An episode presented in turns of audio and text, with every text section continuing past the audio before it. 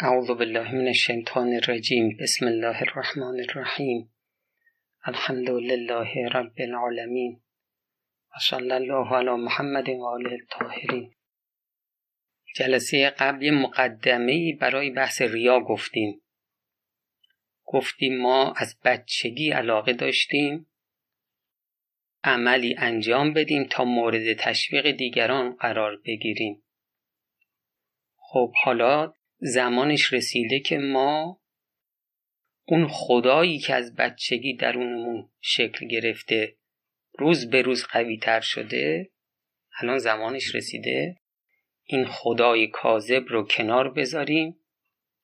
خدای واقعی رو ملاک عمل قرار بدیم برای خدای واقعی. خدایی که بهشت و جهنم دست اونه خدایی که سلطان واقعی دنیاست. خب ریا در آیات و روایات ازش نکوهش شده نهی شده. شما عملی انجام می‌دید فقط به خاطر خدا. امیرالمؤمنین علیه السلام فرمودن لا تعمل شیئا من الخیر ریاء. هیچ وقت کار خیری انجام نده ریاء از روی ریا. یا رسول خدا صلی الله علیه و آله و سلم به ابوذر فرمودن یا ابازر اتق الله. ای ابوذر تقوا داشته باش از خدا بترس. ولا طور الناس انک تخش الله فیکرموک.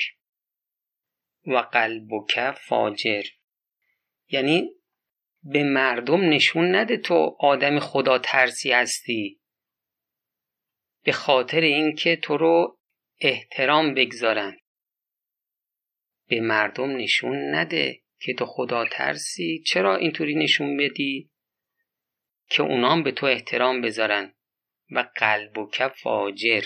در حالی که قلب تو قلب ریاکار فاجر گنهکاره خب ریا تو بین بیماری های اخلاقی شاید بدترین رزیله باشه. چون هم مفسد عامله هم مفسد عمله. یعنی چی؟ یعنی شما هر بیماری اخلاقی داشته باشی این موجب نمیشه شما عملت رو تکرار بکنی. بگی عمل من نمازی که خوندم مثلا چون آدم متکبری هستم باید تکرار بکنم. باطله. عمل رو باطل نمی‌کنن. اما ریا اگر عملی ریایی انجام بشه این باطله باید تکرار بشه. خب حالا تعریف ریا. تعریف ریا رو از کتاب اربعین امام خمینی رحمت الله علیه می‌خونیم. میفرماییم که ریا عبارت است از نشان دادن و وانمود کردن چیزی از اعمال حسنه یا خصال پسندیده. اعمال حسنه مثلا نماز روزه. حج.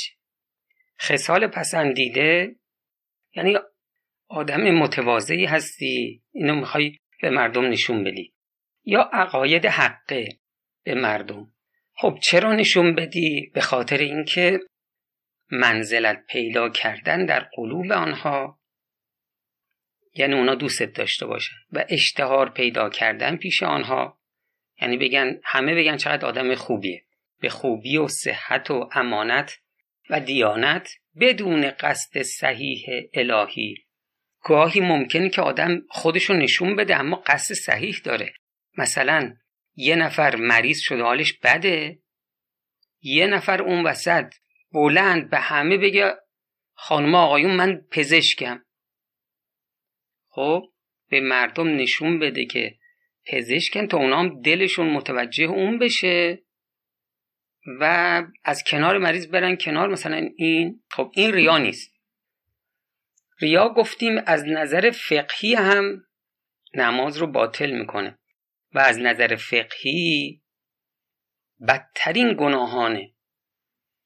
درمان این بیماری هم کار آسونی نیست. بالاخره کار کار سختیه.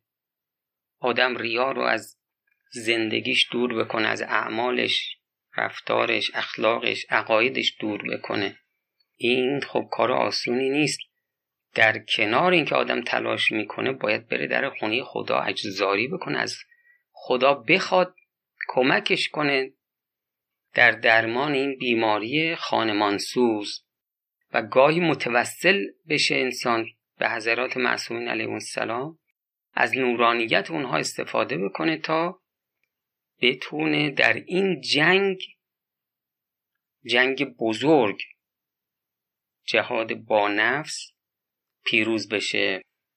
خب نکته دیگه این که یکی از از روایت اینطوری استفاده میشه. یکی از مهمترین نگرانی های پیامبر اسلام و امیر المؤمنین علیه السلام نسبت به امت همین ریا و ریاکاری بوده.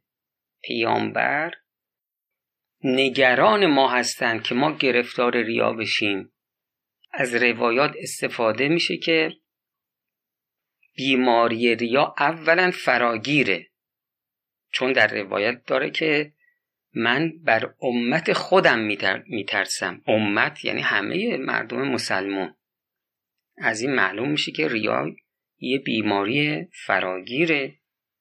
یا بعضی جاها میفرمایند که من میترسم بر شما علیکم. این کم هم خطاب به امت دیگه. مراد همه مسلمین. ثانیا معلوم میشه ریا جهنمش بسیار بده. چرا؟ چون از بین این همه گناه این همه بیماری اخلاقی ریا و دو سه تا بیماری دیگه ذکر شده. پس معلوم میشه که ریا هم در چشم معصومین یک بیماری بسیار خطرناک هست. حالا تعابیر رو شما نگاه کنید. رسول خدا صلی الله علیه و آله و سلم فرمودن ان اخوف ما اخاف علیکم. بیشترین ترس من در مورد شما از شرک الاصغر. شرک اصغر. و حضرت گفتن که شرک اصغر چیه؟ یا رسول الله؟ فرمودن قال الریا. ریا شرک اصغره. خب در یک روایت دیگه ای باز از رسول خدا صلی الله علیه و آله و سلم اومده که فرمودن ان اخوف ما اخاف علی امتی الاشراک بالله. من بیشترین ترسی که دارم بر امتم شرک ورزیدن به خداست. حالا شرک ورزیدن به خدا چیه؟ اما انی لست و اقول یعبودون شمسن. حضرت میفرمایند که منظور من این نیستش که امت من میرن دنبال خورشید پرستی ولا قمرن یا دنبال ماه پرستی ولا وسنن بود پرستی. ولکن اعمالا لغیر الله و شهوتا خفیه. یعنی ترس من از عمل عمل نیک اینا انجام بدن اما به خاطر غیر خدا. یکی از این ترس دارم یکی هم چیه؟ شهوتا خفیه شهوت پنهانی. یا شخصی نقل می‌کنه شداد ابن اوس. نقل می‌کنه دخل تو علی رسول الله صلی الله علیه و آله و سلم. من خدمت حضرت رسیدم. فرعی تو فی وجهی ما ساعنی. دیدم حضرت گریه می‌کنه و من به هم ریختم. فقلت من لذی عرابکه به حضرت گفتم که چی شده که من شما رو اینطوری می‌بینم؟ فقال اخاف علی امتی الشرک. من میترسم امتم مشرک بشن. فقلت ایشرکون من بعدک؟ مگه میشه؟ آیا بعد از شما میرن دنبال شرک. فقال حضرت فرمودن اما انهم لا یعبدون الشمس.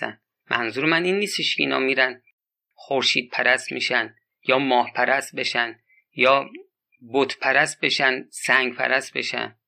ولکنهم یراعون به اعمالهم. ترس من از اینه که اینا برن با اعمالشون ریا بکنن.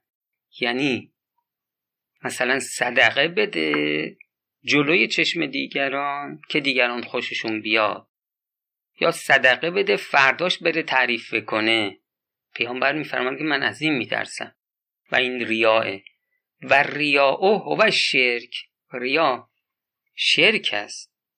فمن کان یرجو لقاء ربهی این آیه آخر سوره کهفه.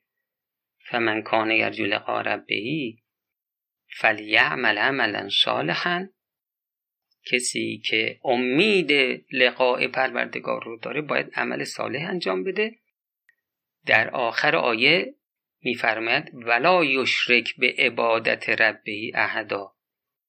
وقتی عبادت پروردگار می‌کنه در کنار خدا کسی رو شریک خدا قرار نده.